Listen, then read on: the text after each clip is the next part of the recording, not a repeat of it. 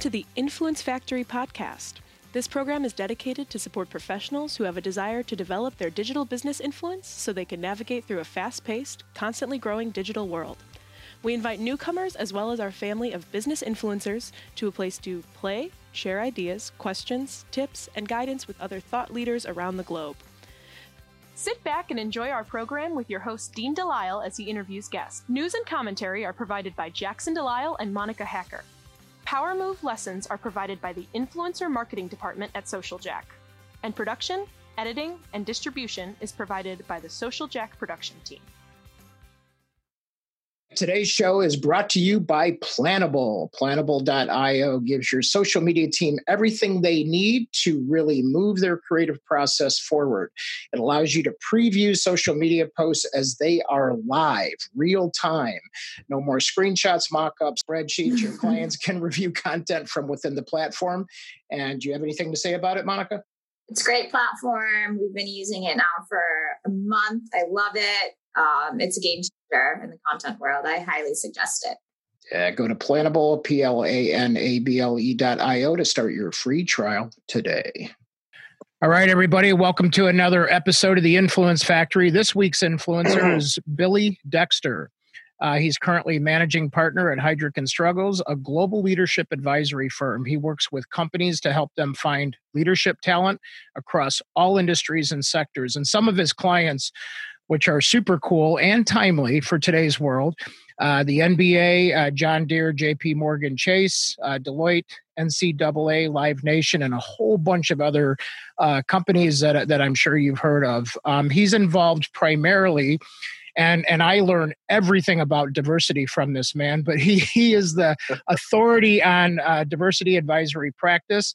He works with COOs, CHROs, uh, consumer uh, practice, as well as working across the industry groups and sectors. So, Billy, my friend, how you doing, man?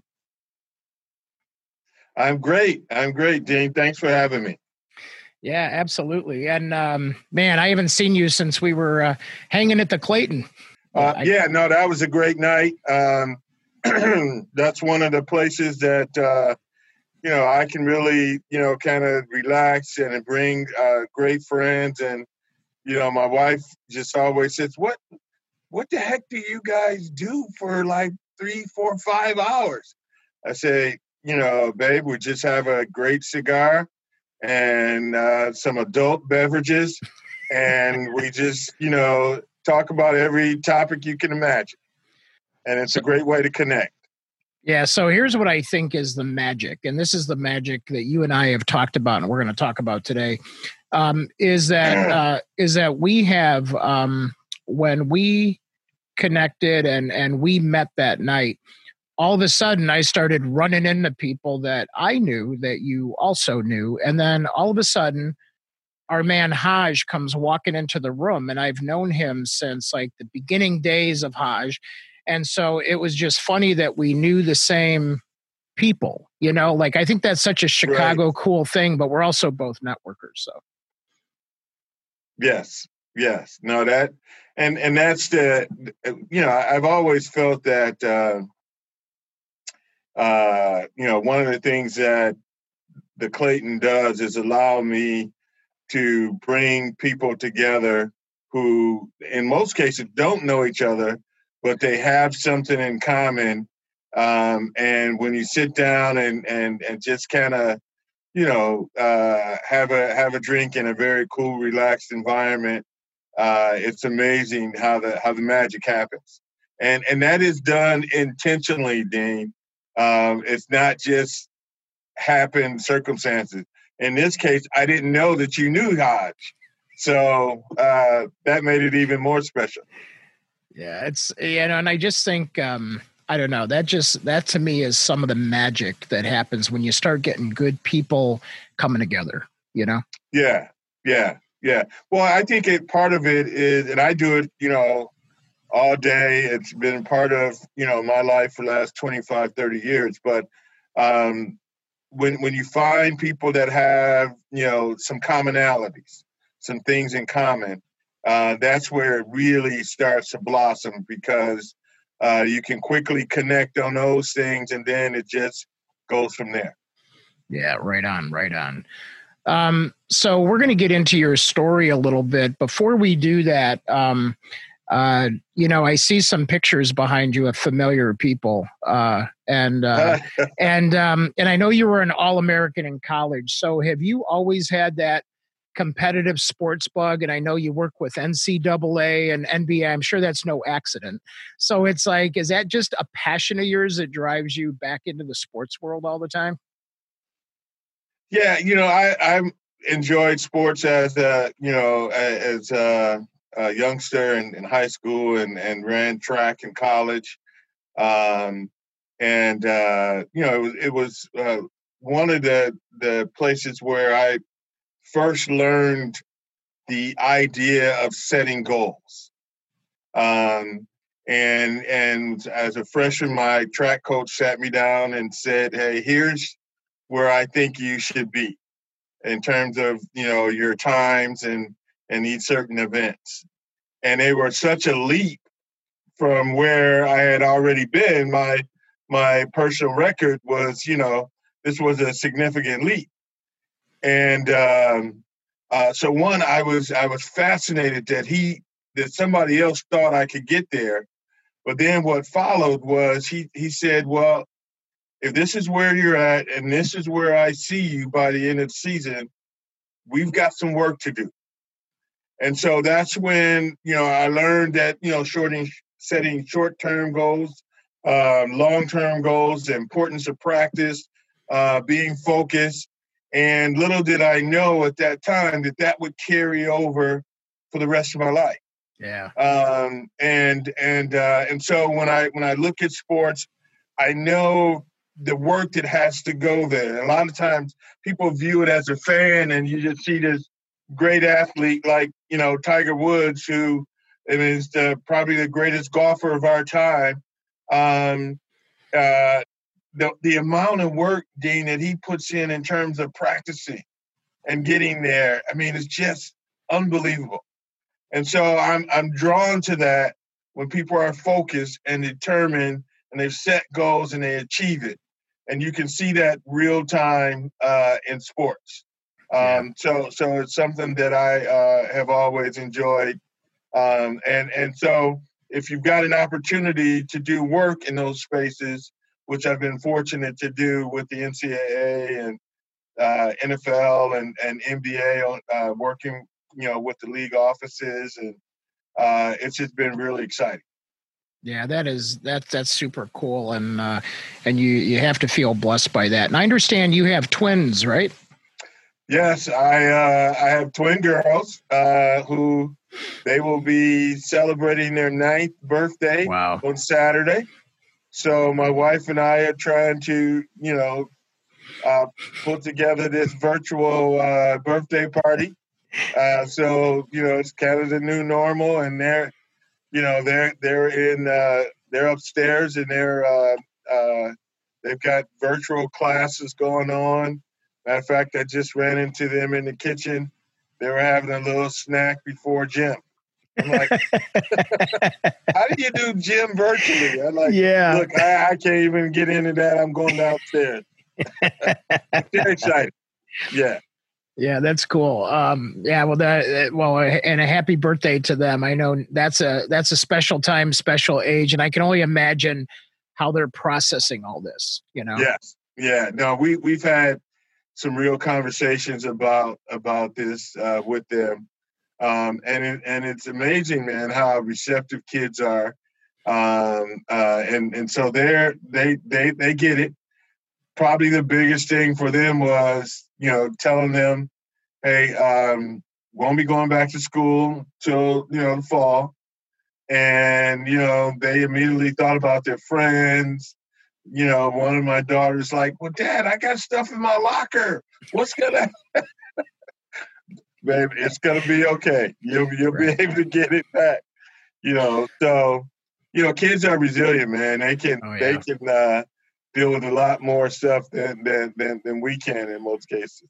No, I know. I talked to my 17 year old. She's uh, she's a junior in high school, and it's funny. They um, she's uh, she's a performer on stage. She sings, and I can hear her sing. They have to sing and record and turn it in as their assignment, or sing live, you know, for the instructors. So it's just funny hearing all that going on up in her room, you know, as, as they're or they're practicing, and I'm like, how are you guys doing that on Zoom? Isn't there like a delay or something? right, right. Well, um, and I know we'll probably get into this later, but uh, you know, this has created some tremendous opportunities. Uh, you know, I, and I kind of, you know, I forced myself to look at these at this time as a unique opportunity versus, you know, something negative whether it's a unique opportunity to spend this time with my girls, you know, because I'm usually traveling, or for right. me and my wife to do some cool things, we work on our house, uh, whether it's you know the opportunity to uh, to reconnect with clients and friends, and because everybody's at home, you know. Um, um, uh, so you know, I, I think this is a real unique opportunity and time for for us, and um, I've just kind of chosen to, you know, it took me a while to, you know, after maybe week five, and I think we're in week seven or, or, or so, to, to find the right rhythm. Yeah. And to, to, to kind of, you know, uh, uh, look at this from a positive standpoint. And ever since I've embraced that, you know, uh, I'm okay. I mean, this is this actually works out uh, uh, pretty well. Yeah, it's funny. I um, yeah, I appreciate that. I uh, it's you know when when it started to happen, and um, you know I grew up on the streets. You had your share of that as well, which we'll get into yeah. in a minute. Um, but um, I think it was an opportunity for me personally to slow down a little bit. I was I was two cities a week, and I was getting ready to do maybe three cities a week and you know that grill you know that that's yeah. a drill in itself right and yeah. so you know and then you're home on the weekends and you're tired and everybody wants to do something and you're like okay let's do it you know right. you're just like you got to reach in for that athlete in you to keep moving right. through the weekend and uh, one of the you know one of the things related to to covid that really um, sort of had me slow down a little bit was uh, the fact that um, you know when when it all started to happen all of a sudden i'm like oh let's let's get my family together across the country and get them on a zoom call and we can see everybody and we did this happy hour with the family. Uh, and then all of a sudden i'm like looking at everybody and looking at the kids and the kids growing up and everything like that um, you know and and and i'm like thinking to myself i'm like oh I'm in this business of broadcasting and and doing shows and and webcasting. And I said, why didn't I think of this sooner? I could have been with my family on a more regular basis right. instead of twice a year. You know, and I'm just like, so so I like what you said because it's like a realization of being even more connected when we can't be in person and it's yeah. i think it's opened up a whole new world there yeah yeah it, it, it really is you just got to kind of uh, you know, stop for a second and, and think about the opportunities to uh, to connect. I think they're even they're even more so, uh, you know, readily available with the use of uh, technology. Yeah, and I'm doing walks. I'm doing like two hour, uh, well, I probably three miles three miles or so a day. And I never did that. I always like, I was always rushing somewhere. So I'd rush yeah. to the gym and I'd rush here and I'd rush there, you know, and yeah. I would be like, and I'm like, oh my gosh, I, I noticed so many more people and things around my neighborhood and my area and my surroundings that I just never yeah. knew. I never paused enough to know. Yeah, no, I I uh, dusted off, but I have this very expensive bike that I probably haven't ridden in two years. Same. It's been hanging you know, on the wall in the garage. You know, I dusted it off, took it to the bike shop, got it, you know, ready to go, and been, you know, riding in the neighborhood. Uh, just, you know, uh, really just kind of appreciating, you know, where I live, and you know, uh, it, it's just so many positive things that can come out of that. The, the the thing that you that that you have to kind of balance is so once you find a rhythm and you got you know good stuff going, I've noticed that uh, uh, the news can really be you know a, a downer, um, yeah. and, and, you've got to you've got to uh, kind of manage the intake of that. I think it's appropriate to, you know, you want to be up to date, you want to know what's happening, but this constant having the news on in the background, checking it all the time, you know, I I, I felt like that was kind of, you know, getting you and you know anxiety the the the the scoreboard of you know cases and deaths and you know i mean it's just like is this real? Yeah. You know, um, so you know, I, I, I just gotta kind of manage it and find the right rhythm. Yeah, that's cool. That's cool. Well, listen, I've been dying to dig into your story because I've uh, you and I have swapped stories several times, yeah. and um, uh, I sort of want to uh, take it back to uh, the childhood, how you grew up, because I believe that's what molds us and makes us who we are. And and you and I have talked about this a number of times. Um, if you could uh, just just take us back and take us through, uh, you know, sort of the the story about um, you know how you got into uh, how you grew up and how you got into college. I just I'm gonna let you take it from there because it's it's an okay. amazing story. Okay. Well, um, so Dean, as, as you know, we've, we've talked about this. Uh, uh, and and for me to uh, be comfortable in talking about this on a po- podcast, uh, that's a journey in itself. I mean, because for so for for for years, uh, this was something that I was embarrassed and you know didn't really own my own story, uh, but I've since embraced it and I'm comfortable with it, and I know that there's, you know, I just kind of own my own truth and and. Uh, um, you know, I think my journey and, and some of the things that I've experienced is, um, you know, can be a great lesson. And that was one of the reasons why we included it uh, in the book. But but essentially, uh, grew up in uh, in Detroit, um, the fourth of five kids. My parents moved uh, from the south part of the Great Migration uh, in the 50s uh, from from uh, the Mobile, Alabama area to to Detroit, where you know the promise of you know jobs working in and as we called it back then the plant, whether it was Ford, General Motors, you know Chrysler. Um, and and and so so we settled. We my parents settled there. had five kids. Um, and uh, you know uh, we kind of grew up around the whole Motown thing. You know the uh, went to uh, school with you know Diana Ross's kids and you know Temptations lived around the corner. I mean, so every everything was you know uh, man you, the way to get out of the the hood was to you know to be an entertainer you yeah. know back then or or an athlete.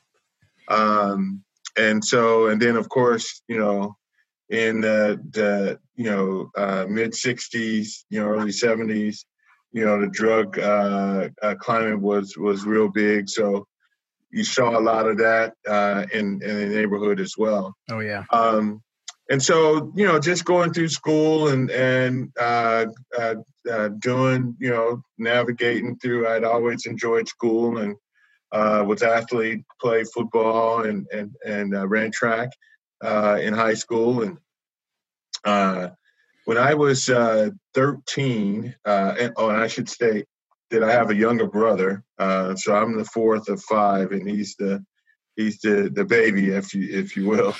but one of the interesting things is that we are only 10 months apart.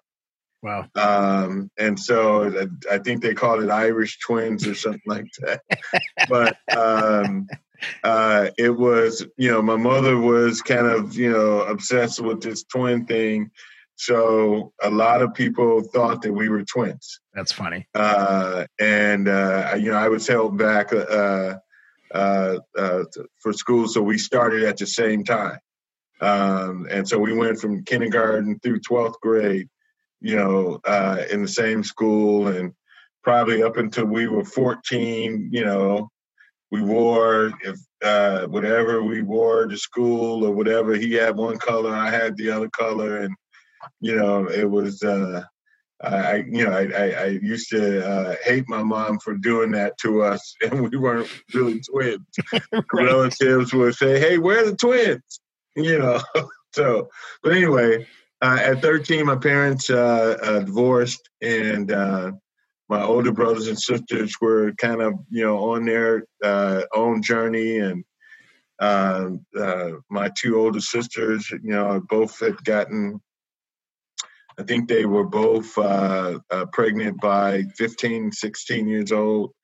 Um, and uh, my older brother was uh, got caught up in kind of drugs and you know spent some time in jail.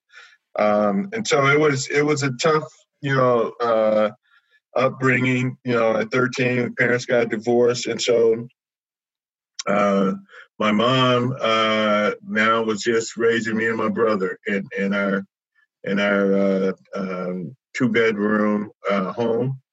And uh, and I remember Dean that she sat us on the couch uh, and said, "Look, hey, it's just the three of us now.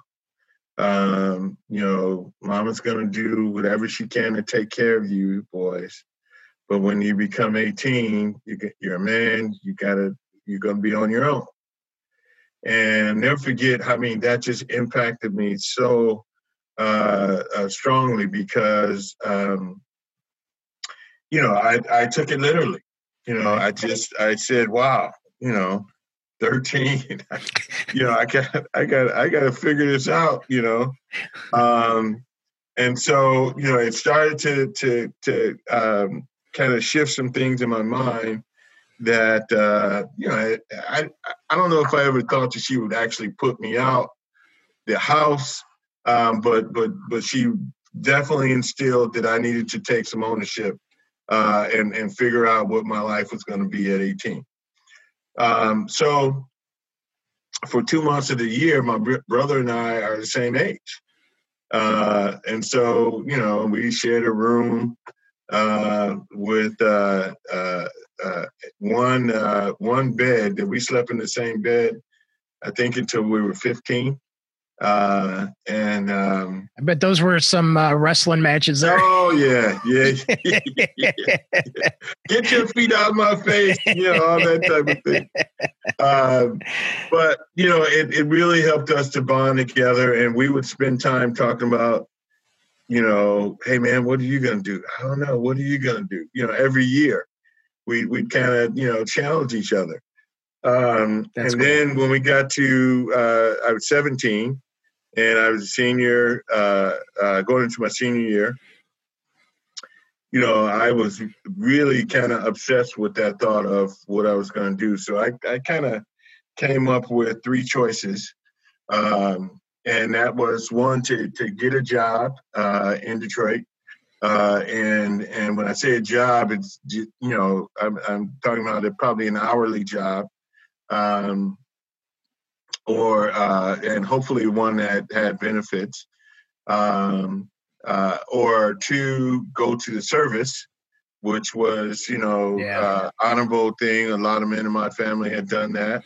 When I think um, at that um, time we all had that checkbox as a possibility. You know, my right, dad was yeah. in this. My dad was in the service too, so I was like, I was always one checkbox away from like, right, screw right, this, yeah. I'm going to the Air Force or whatever it is. You know? Right, right, right. Yeah, no. So and and it wasn't a bad option either. Right. but it's just you know a totally different route. Right. And then uh, Dean, the, the third one was uh, the the thought of going on to college um, and which was, uh, you know, today's might seem, why wouldn't that be the first option? Well, the reason why it was the third option was that I didn't even know anybody that went to college. Yeah. It wasn't something, education was never something that we had talked about in our family. Um, uh, you know, no one in my, you know, kind of immediate circle was was thinking about college. So it was really this kind of remote, you know, thing. And um, and and I've got to imagine I I was you know I grew up uh, around the steel mills of Gary right? And so yeah. it was like everybody was going to the mill going to the mill going yeah, to the mill. yeah, and so absolutely. I had to imagine you're in the you know Motor City Madhouse there. I imagine it's it was the same thing right? You're going to go work at Ford or whatever right? So yeah and and those weren't bad options. I mean right. you know, back then, you know, where could you, uh, you know, with the with the high school diploma or a GED, you know, get a, a middle class job, you know, Right. um, uh, without you know education. That was something that, you know, uh, thousands of families, you know, experienced that. So, so that would that would have been the ultimate. If I would have landed a job there, then man, it just you know now you can work this for 20, 30 years and you're good.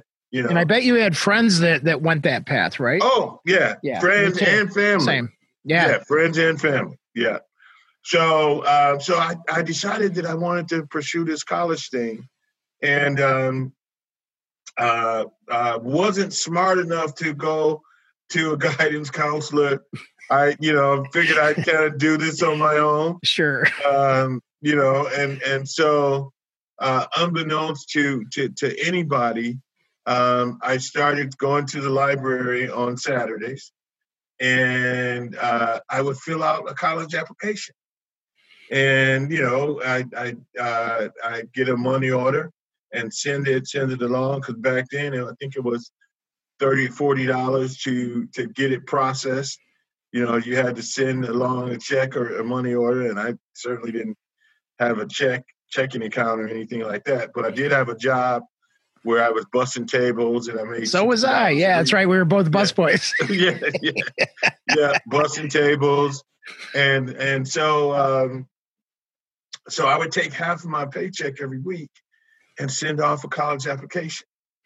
Okay, no strategy, no you know why this school just if they had a good football team or I'd heard of them or you know something, uh, and so I'd send off all these applications. Um, and my thinking at the time was that I wasn't going to tell anybody because if this didn't work, no one no one would know, yeah, right. you know. And so I just signed up for the service. Uh, and during that, I should say, during that process, um, I did go to um, uh, to the uh, Army office and went through the whole presentation, and uh, we spent about two hours together. I did everything but sign, and I and I told the guy, I said, "Hey, look, my other option doesn't come through, I'll be back." You I'll know, back. I basically like hold the spot for me. You know. That's funny. you know, I, I I'll be back if if this doesn't work. And uh, of course, you know, he would. I was getting letters every week from them. Um, so so sent off all these college applications, and, and by the time that was done, Dean, I realized that I sent 16 uh, applications uh, out, and of course. Um, you know, you had to take this uh, thing called the ACT and Oh, yeah. SAT, which I had no idea what it was about, and I did no preparation.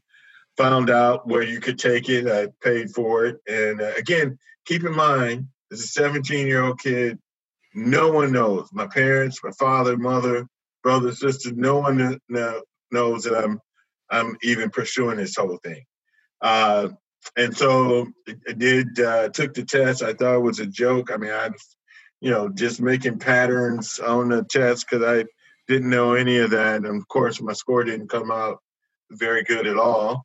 Um, but uh, I started getting responses from the schools, and every other day I would get a letter, and and they were all rejections, and and basically saying, you know. Um, uh, and and and I should note uh, this is is this is critical uh, part of the story. Um, I had a 2.4 GPA.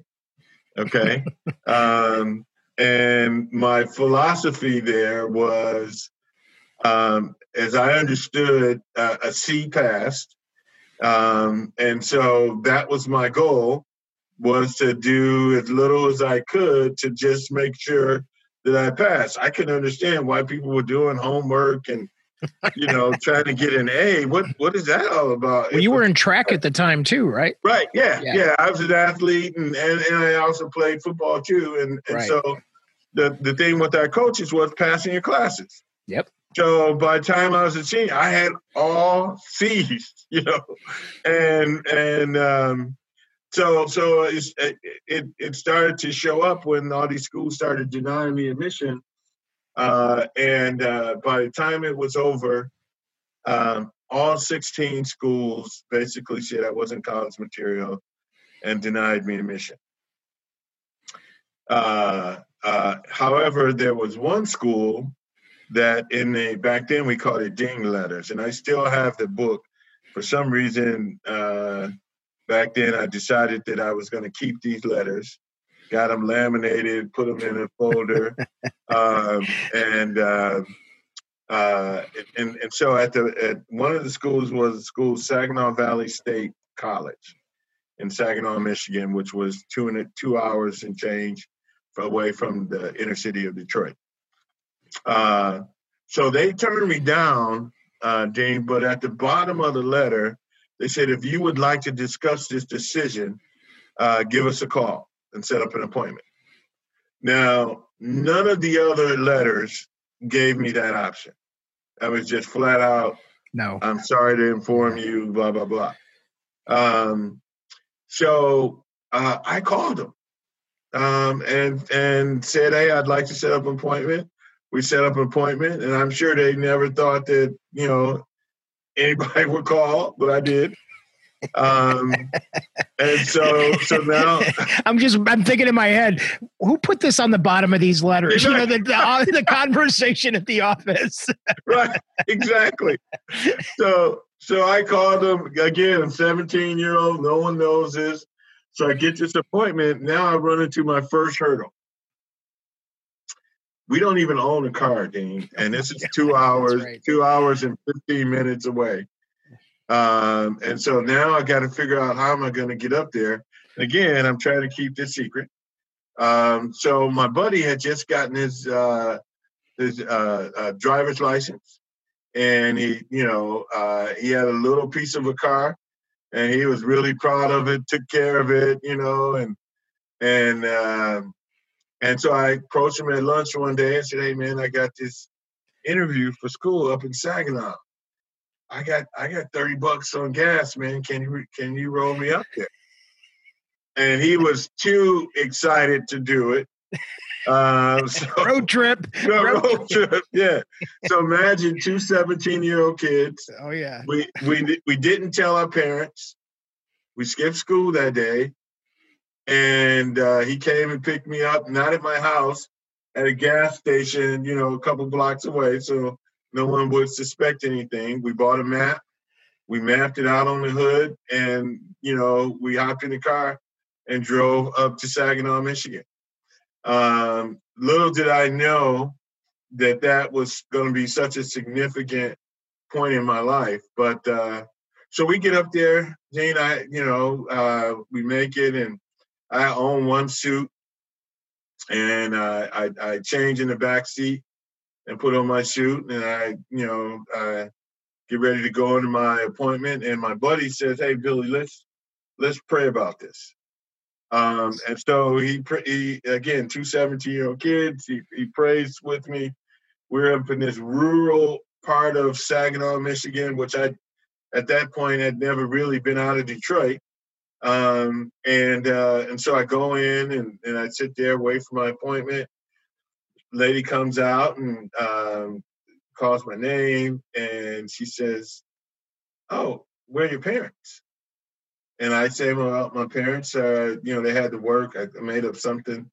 She says, "Well, you here by yourself?" I go, "Yes, ma'am." How did you get here? you know, I told her my my I said my cousin drove me. Where's he? He's in a well, he decided to stay in the parking lot. So you guys came up here from Detroit? By yourself? Yes, ma'am. Wow.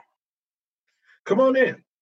So go in and sit and and basically it took her all of five minutes, Dean, to look at my transcript and basically say, hey, uh, doesn't look like um, you know, there's any indication that you could be successful here and you know, you had a 2.4 and blah blah blah and uh, basically said, uh, unfortunately, we're not going to be able to do anything for you. Do you remember that moment? Oh, I remember the uh, the conversation. I remember everything that she said to me. And I, I distinctively remember my response because I don't know where it came from. But uh, I basically said, um, well, ma'am, um, that the transcript that you're looking at, that's not who I am. Um, I never really applied myself, and all I'm re- all I really want is a chance. I know I can do it. I just need someone to give me a chance and to, and to believe in me. Uh, and you know, yeah, I know it says you know, uh, uh, uh, it was actually a 2.38, so I always say 2.4. Makes it sound better, but um, that's that's that's not you know the, the person I I am, and so she listened and and and basically still said no because I fell well below kind of their you know bottom line. I think if you had like a two eight, they would maybe consider a special program. And so as I, uh, you know, and I was just gracious because that you know the, this was my last shot, and you know starting to realize okay maybe this is not going to happen. Yeah. I always had the service. Um, and uh, so as I'm getting ready to leave, she said, "Well, hold on a minute. Um, listen, I need you to really hear me on this. Um, I'm not sure if there's there's uh, a lot we can do, but you deserve our best, and I'm going to ensure that we look at all options. So uh, give us a couple weeks. You'll hear something, but I need to know, need you to know it doesn't look good, but but you deserve our best. You made the effort to come up here, and we're going to see what we can do. Nice. And um, so, you know, I left out of there, went back to the car, and he said, "How'd it go?" I go, "Man, I got a, I got a little bit a of chance, a, chance here." And um, so I go back home. No one knows that uh, that I did, did this road trip, but I think my mother started to to to get a, a hint of something because every day I'm checking the mail, Dean. Uh, and, uh, you know, I finally, maybe a week or so later, get a letter from them because this is way before email and all that stuff. Yeah. Um, and it was one of those one pagers, which I had gotten 16 of them already. Right. I knew what that felt like. And uh, and I remember going into the basement, which was unfinished and dimly lit, and uh, I was just afraid to open this because I, I knew that it was going to be impacting my future. And so I finally got the courage to open it and uh, read it. And the first word, first word was congratulations. You've been admitted on probation. Uh, if you can get a uh, a C plus average over 12 credit hours, will consider you for a full admission. Wow. Man, I started crying like a baby. Uh, and, you know, and it was the first time that someone really believed in me. Yeah. Uh, and, and I felt like the first time, you know, someone gave me a chance. Well, you got the uh, break. You got the break on the streets, man. We're always looking for that that chance. You know, yes. give me a chance, right? Give yeah. me an opportunity, and I will run with it because I got to yeah. get out of here. yeah, I'm not. I'm not asking for anything extra. You know, but just if you can give me a chance, let me prove myself. You know, that that's all I want. So, um, so so what happens next was really telling because um, I, I run upstairs. My mom's sleep, uh, and I wake her up, jump on her bed, and mom, look, look, I got I got this letter. So she reaches and put on her glasses and she reads this and she goes, her first words were, college. What college wants you? You know. Thanks, keep in Mom. mind, keep in mind, she no no reference of college, no. But what she knew about me, I wasn't college material either, according to my mom.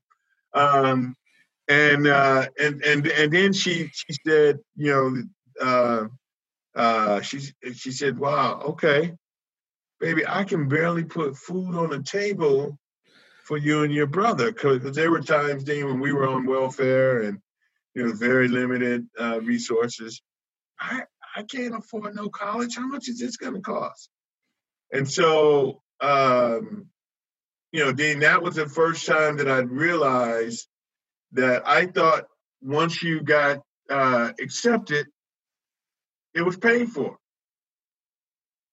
You know, I mean, that's how raw this was. I mean, because I I didn't go to anybody to get counseling. Yeah, no guidance counselor. Once nothing, I got accepted, yeah. You know, I'm scholarship, financial aid, whatever. I don't have to pay anything. But think about you know? that. Think you didn't have any of those limiting things in there either, no. right? So it was like right. I'm going for it. Nobody's right. stopping me. Right. So that was actually probably a blessing. Yeah. Because I didn't I didn't think about how I was going to pay for it. It was just focused on someone giving me a chance, and and I would and I would and I would say, and my mother would for years talk about how I didn't hesitate. I said, Mom, uh, God wants me to go to college. He's going to help me find a way. Um, and so shortly after, you know, I heard about financial aid and started applying, and I end up receiving it. And now, you know, I'm I'm uh, on my way. Nice. And uh, uh, and so so got over the first hurdle. I'm now in college. Uh, it's a very I, mean, I live in the inner city. Everything's pretty much all black uh, in my world at that point. To total opposite um, where rural uh, uh, northern Michigan um, and uh, campus is very rural. I think there may be uh, three percent uh, African Americans, you know, at at school. Um, you know, I, I, I, get into a dorm where I've got seven white roommates. Um, and you know, in most of my classes, I'm the only African American. Um, and and I really, for the first time, Dean, started to realize uh, how underprepared that I was. Yeah. You know, I worked so hard to get there, um, but but by the end of my first week, I'm like, oh, this is the bad call. I, it's like know, it's like putting everything into tryouts and then realizing, oh man, I got to show up and play. right, right, right, right. So I'm in my classes and people are taking notes. I realized I'd never taken notes. Uh, Dean, I, I in high school, man, I, I can't even remember a time when I did homework because I was an athlete and I got passed through. Um, and uh, and so all this was new. And so by the end of that first week, I realized that you know, man, I I'm in over my head. I got nothing. Um, but I met a guy who was uh, uh, who was a senior uh, at orientation. He was from uh, from uh, the uh, uh, Detroit area as well, and um, he kind of you know motivated me and told me to, hey, there's some study skills workshops. they'll teach you how to take tests, how to take notes, how to study. that'll get you up to speed. I had to do the same thing, but um, man, you you can make this. and then he said um, there'll be a lot of people that say you ought to go back to Detroit and get yourself together uh, and then consider coming back. But every time you hear that, you double down on yourself and use that as a motivation and say, I am not leaving here without this degree. Um, and so I, I kind of I didn't really know what that meant, uh, but but man, did that show up a few weeks later. Um, or, I mean, I'm sorry, a few months later, as I started navigating my way and started hitting some obstacles that so many times that was the, the, the go-to phrase. Well, hey, you know, after this semester, you should probably go on back to Detroit, go to community college and, you know, all that. And I just kind of use that to, to motivate me. And I'll just wrap up and, and say um, I was able to uh, uh, get a, uh, a, a, a 2.5 uh, that first semester. So I got to C plus right on the nose uh, with taking the four uh, four classes. Um, I was admitted on fully into the university the second semester um, and uh, end up uh, navigating my way through uh, for four years. Had every financial and academic challenge that you could imagine. Um, but but now I was pretty kind of battle tested in terms of obstacles and challenges. You know, I just kind of took them head on. Uh, and there were so many, Dean. I, I I'll just tell you one that was, um, uh, and, and and and keep in mind, most of my uh, uh, college classmates and teammates had no idea that I was going through this. But one semester after coming back from the summer, where I had a summer job working at an amusement park in Ohio, Cedar Point. Oh yeah, yeah. Uh, okay, right. Yeah, and I, I stayed there and, and, lived there for the summer. Come back and it saved uh, about eight hundred dollars. Um, but I came back to find out that um, I I was number thirty eight on the waiting list for a dorm. Uh, my financial aid hadn't come through, uh, and uh, I found myself in the director a financial aid uh, office, and he basically was the first time he told me, "said hey, look, this is not going to work out for you. Um, no place for you to stay. Uh, I, you know, I don't see how you're going to pay for your classes. You know, I think you should, you know, uh, going back uh, home, come back, try this in uh, second semester uh, in uh, in January." And you know, and, and we'll we'll be ready for you then. And I remember sitting there going, no, not happening. I'm going to figure this out. So uh, a, a, series of incidents happened that just really uh, made me say, okay, this is where I'm supposed to be. So I walk out of his office trying to figure out what, what I was going to do. Um, and I'm, I'm going to the register uh, to figure out if I could you know, what's the process to register for classes? Right. And I find out the minimum deposit that you can put down for classes uh, to to at least the first deposit was four hundred dollars for classes. There's your goal. Like, okay, all right. I got, I got, uh, I got eight hundred. So I put four hundred dollars down.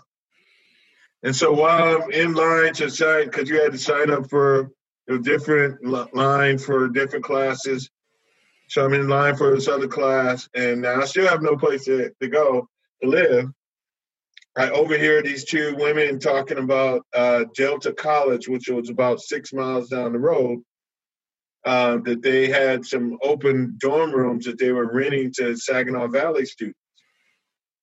And so I kind of lean in and I hear that. I go, wow. Uh, so I step out of line and I go to a phone booth. Okay, I'm really dating myself. Put in a Did you have quarters? quarters. right, right. Put in a couple quarters, call the operator, they connect me. And they say that they have two uh, uh, two rooms left. And I said, Oh, could you hold one for me? Uh, I'll be right over there. And uh, so uh, a friend of mine um, let me use her car. And so I drove over there, you know, the six miles, get in there. And I didn't even ask how much it was. I was just so excited that, you know, I got a place and find out the, the deposit uh, to, to get a room uh, was $400. Of course. I got four hundred dollars in my pocket. right. so so I'm in school my second semester, uh, my my second year, and I'm living at Delta College, which is six miles away, and it was in a very rural environment. Um, and you know I didn't have a car. Um, so then it was one of the other obstacles that that that that were presented in front of me and again, I was thinking, man, I, I'm not leaving here without this degree. I'm to double down on myself. So without anybody knowing, uh, I would get up at 5 a.m. every morning and I would run down uh, these two long country roads. You know, it was pitch black. Three miles one way, three miles another way and get to campus uh, and uh, one of my uh, the only person that that knew about this was one of my teammates. Uh, he would uh, let me keep my stuff there in the room. Oh, that was um, nice. And uh, and I would shower there in their dorm room. Um, and because you know college students don't get up till 10 or 11 or something. So i would shower and, and use their bathroom before anybody was up. And then i was off doing my classes. Um, and i did that for uh, for a whole semester. Um, and it was you know and, and in the evening i would go to uh, study hall or the library and kind of linger around and you know hang out a little bit until you know people kind of start you know dying off and going back to their room. Um, I would go back to their dorm room, change, and run back in the pitch black darkness. I mean, you're hearing coyotes and raccoons oh, yeah. and all kind of stuff. Um, but the only person that knew about that was my my uh, uh, my buddy who let me use his his room. Um, but it was just stories like that that you know I was able to triumph through and end up uh, having a. Uh, by the next semester, I uh, became an RA, uh, which uh, gave me free room and board, and now you know, and then my financial aid kicked in, and, and then I find myself back in the uh, financial aid office, and and the director's telling me, "Hey, we got a problem. You have too much money now." because the, oh, the, RA job took care of my room and board. Right. You know, so now I got to give money back. But long story short, then I uh, end up having a transformational experience. Uh, uh, you know, ran on, I ran track in college, joined the team, became a captain. Uh, we won national championships uh, for NAIA and uh, my uh, sophomore and junior year. Um, um, and, uh, you know, just transformational experience. I, you know, uh, uh, became a resident assistant, president of student government, um, first black homecoming king they ever had. Uh, that was cool. that was yeah that was kind of crazy, um, but uh, end up graduating um, with a 3.2 GPA in four years, and um, what was the degree? Uh, the, the degree was in education in history. I wanted to be uh, a history teacher until I did my student teaching, which was right at the end. I was like, oh no no no no.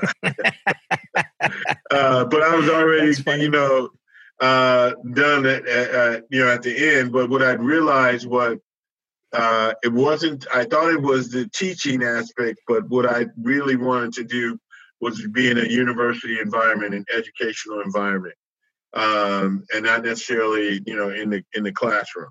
Right. Um, and so that kind of started my my first half of my career uh, in in university administration. But um, uh, graduated in in uh, in four years. And ironically, my parents never came to visit me in those four years. Uh, I think my, my my younger brother came one time and spent the weekend with me, but four years really never had anybody, you know, coming to visit me. Uh, there were times when uh, there was one year where I had a uh, uh, I had a, uh, a job at the mall um, working for Chris during Christmas time at J.C. Penney. And remember back then, the big day for shopping was the day after Christmas. Okay? Thanksgiving or? Yeah, well, you got the Thanksgiving, and then you got you know the deals that happened during you know during that Thanksgiving to Christmas, and then you got another right.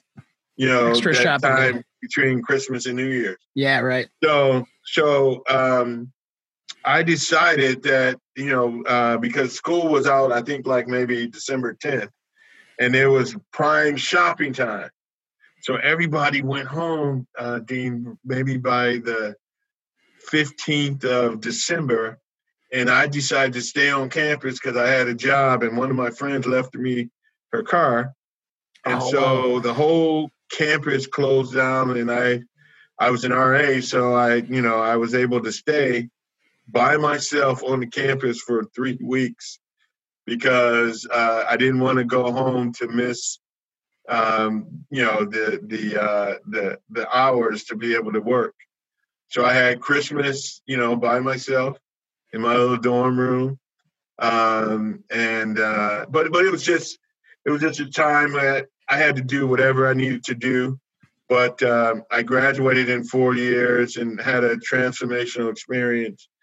And um, uh, uh, and then once I graduated, which was crazy, was that um, because of all the challenges and things that I had gone through, um, I, I never went back to campus. Um, and I, you know, a few years later, after you know, when I graduated, I went to work at Central Michigan uh, University because uh, uh, I wanted to be a university administrator, and and then shortly after that, I went to Michigan State, working there, and I got a master's degree. Um, but uh, it took 27 years for me to finally go back to campus, and I kind of buried that whole experience in terms of all the challenges and obstacles. And yeah. I didn't want anybody to know about that, Dean, uh, because I was embarrassed.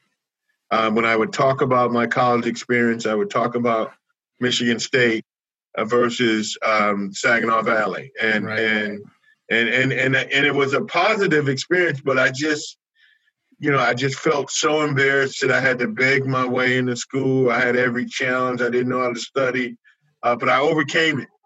And so my big thing was you don't need to know how my story started. Right. Just know I showed up. You can count on me, you know. Um, and so it took um, it took the university reaching out to me 26 years later. um, and you know they kept calling me at, at my current job. Was it any of the uh, same people that were there when you were there? Uh, no, no. This was this was all new uh, uh, uh, people. Uh, but here's the crazy thing. Um, so when I was there, I I was one of the founding members of this organization called OBU, Organization of Black Unity, um, and it was you know our first Black affinity group. Um, and some students, you know, almost 30 years later, were doing research. They were members of this group, and they Googled me and found my story and and for some reason decided to um uh because because when I graduated this the student newspaper did do a feature story on me and the title of it was the university gets it right but they nice. tell the story of this guy who was denied admission and now he's graduating four years later as student government president um, and and giving remarks on behalf of the class. Nice. Um, and so that was buried in the archives, and they did this research of the founding members, and so they they submitted a uh, application for the uh, Distinguished Alumni Award. And so the university was reaching out to me after 27 years and saying, "Hey, uh, Billy, uh, give us a call. Um, we want to talk to you." And I'm like, what? I haven't heard from you guys or talked to anybody in 27 years. Uh, Dean, I'm thinking I still owe some money. Um, and that's exactly what I was thinking too. when you and I'm like, well, nah, not so much. I'm not going to call you guys if you, you know. So they probably called about five times before my assistant finally said, Billy, I, I got nothing else because you just call them back, you know, because they keep wanting to talk to you. And so when I called them back, they said, look, told me the story. Say, uh, we, we're calling to tell you you won. The university would like to honor you with the Distinguished Alumni Award.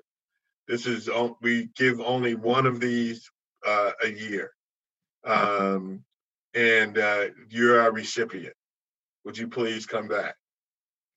And Dean, I when I tell you I had buried that all of that experience, never talked to it about anybody. And so my immediate response was, wow, I mean, are you sure you got the right person? They go, absolutely. And I told them, I said, I'd have to think about it. I'm not sure I can come back. And so they were shocked. Um, but that was my true answer. And I, and I said, let me let me think about it. I'll call you back. So, you know, I, I knew in my heart that there was no way I felt like I could go back there because I just, you know, I buried those. Life had been good, and and you know, it just reminded me when so many people doubted me. So I just kind of buried that whole experience. And um, so I, I did talk, probably the only person who knew the journey was my brother. Uh, and uh, you know, my parents had passed away by then, and and I told him he's a minister uh, in Detroit now. Uh, That's cool. and I told him, and he was just so excited. And when, when I told him what I what I, I said I couldn't do it, he said, "Dude, are you kidding me?" He said, "Man, Billy, you you've been running from this your whole life, man. Oh yeah. God gave you this incredible journey." Dude, it's time. It's time to tell the story, man. This is bigger than you because you were dealt all of these cards um, that say that this wasn't an option for you. And and look at you, you you made you taking lemons and made lemonade. You gotta tell this story. Get past whatever it is that you're struggling with. You owe this to other people. So, you know, that wasn't what I was expecting to hear right, exactly. from my from my younger brother. Uh, and and I still said, man, I, I can't, Mike. I just can't. And then he said, well, look, if you don't do it for you, do it for mom. Yeah. So got course, you that, then. That, yeah, I'm like, oh man, you gonna pull that one out? Uh, and so I decided to do it, and uh, end up uh, having to. I when I say I buried it, I never told my wife any of these stories. Oh wow! and you know I tried to go up there by myself, and you know because she was pregnant and she insisted on going, so I had to tell her on the way there. And um, and once we got there, it was just this incredible uh, embracing of me and my journey, and you know we're getting awards at uh, from the board of directors, and you know, I'm the I'm the key guest of the board of regents and key to the university and giving us gifts. And of course, you know, I get caught up and, you know, I write a big check, you know, and, and so, which was perfect, right on cue. Um, and uh, so now I'm reconnected and, and then I go back to, um, you know, we got the ceremony and, uh, and and when I tell you, Dean, I've never told anybody the story. So I told my wife on the way there, and so I decided to share a little bit of the journey and you know with this audience of about 500 people and um, I was able to to to get through. Oh, uh, the other thing, I didn't really you know want my family or anybody to come because I just wanted to kind of get this over with. Cause I knew I was going to be emotional, but my wife reached out to my family and they brought a whole crew of folks. Oh in. no! Yeah. So uh, so uh, basically, you know, told them uh, some parts of the story, but I opened and said, "Hey, this is a full circle moment for me." Yeah, I could not have imagined um, that I would be here receiving this um, because the university originally denied me admission. Uh, but I am grateful and thankful that they gave me this opportunity, and uh, it it changed not only uh, my life but it changed the trajectory uh, of my whole my whole family's life because I now have nieces and nephews, you know, that uh, are college graduates and cousins, and because uh, I was the first one to to go on to school, right? Um, and and so uh, so so it was it was pretty cool, man. Once I once I got to got um, uh, embraced it and got reconnected, and you know, some of my uh, uh, teammates came, my coach, and uh, so it was it was a pretty special time. Yeah, that's cool, man. And uh, I, yeah, I, I, it inspires me every time when I hear the story, and it's just, um, it's just a it's just a testament to uh you know i wrote down never stop going for it you know i don't even right, know how you would exactly. say that but i was like jackson's like what are we going to name this episode i we always figure it out you know and i'm just like man i just feel like never stop going for it because no matter what you were like you were like i'm not taking no right no's not right. an option yeah it's, yeah and, that, and, that, and that's and that's really what really what it was it wasn't it wasn't an option for me and and and I tell you the one footnote um, that I, would be remiss if I didn't say.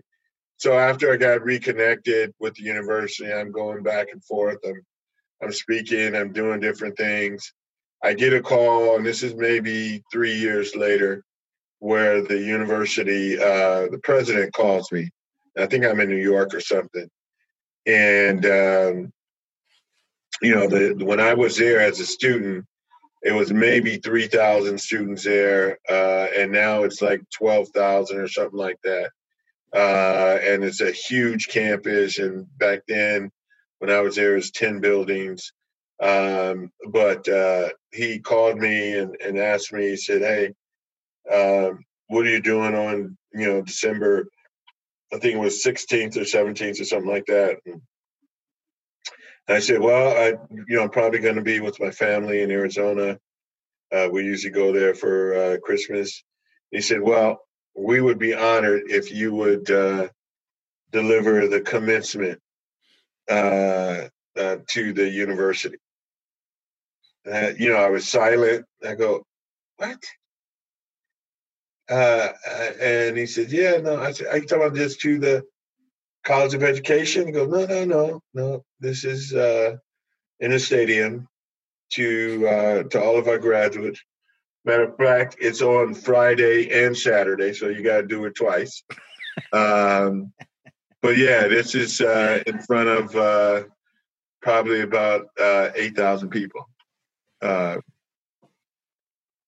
and you know, I call him Doc. I go, Doc, I, I, what? Are you kidding me?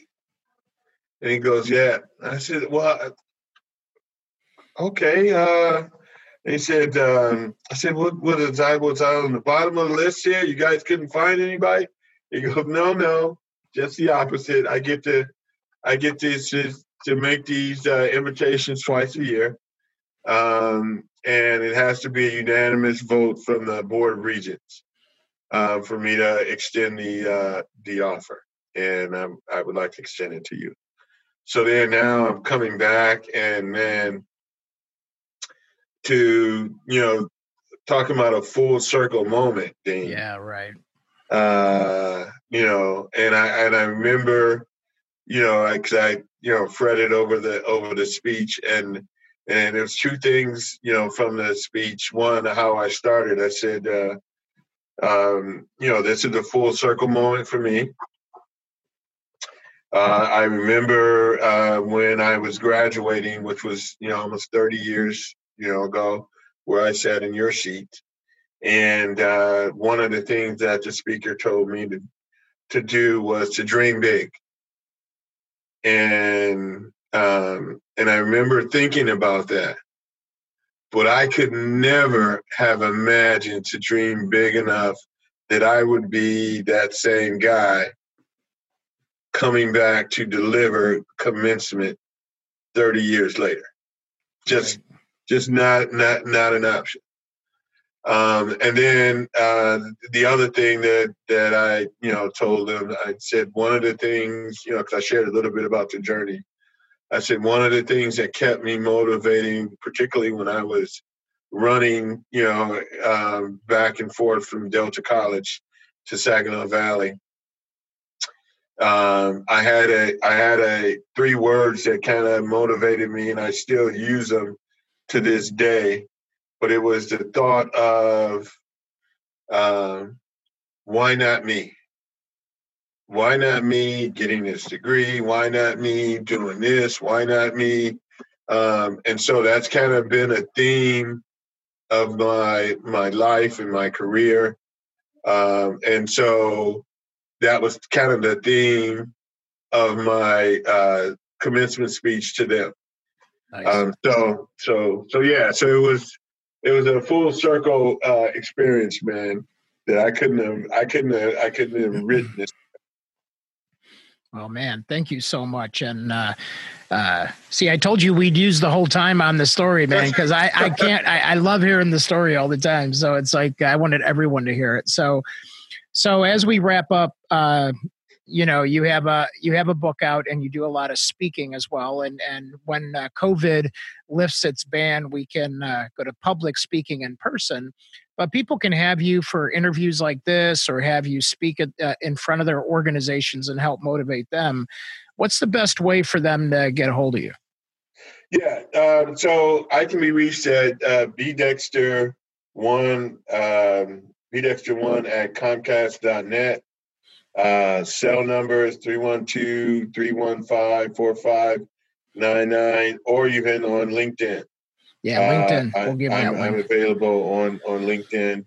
Um, and the book, I tell a lot more about the, the journey, but the book is really about um, the lessons that I've learned around making connections. Yeah. Uh, uh, and and it's and it's called uh, making your net work the art and science of career and business networking. Yeah. Um, and I talk about just kind of my journey. Uh, and the college piece was just the first part of it, but I've had an amazing career uh, uh, with some pretty cool experiences. And a lot of that was built around uh, some of the connections uh, that I've made along the journey that, uh, you know, helped me to you know, I have a pretty full life, and and uh, I'd never even thought about writing a book. Uh, but but the networking thing was something I've just been uh, passionate about for almost 30 years. Um, and people would always say you should write a book. You're a master networker. You have all these amazing connections, and nobody thinks about this like you.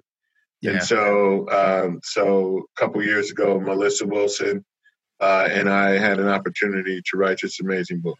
Yeah, and it is amazing. So, uh, so, so we'll give you uh, all those notes uh, in the show notes, folks, and you'll be able to uh, look below wherever you're listening and get all this contact information. But Billy, just uh, from the bottom of my heart, you've been one of my blessed connections, and I'm inspired by you. I I love your, uh, I love what you do. I love um, that we have some similar roots that, yes. uh, that really uh, i think helps develop who we are and the fact that you are solid about making sure that we all connect yeah. Um, so i appreciate you for that and i appreciate you being one of our influencers and please don't stop man don't stop Dean, thank you so much for the uh, the opportunity to, to to share my story. I really appreciate it. You got it, my man. All right, and then we'll uh, we'll see you real soon as soon as everything else opens up. Okay. Okay, sounds good. Take care, man. Take care.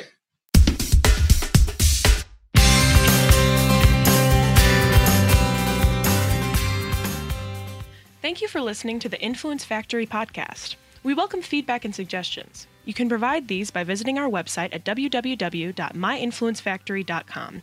And if you are interested in Social Jack's 90 Days to Influence program, you can simply go to 90daystobusinessinfluence.com and simply ask for the next steps.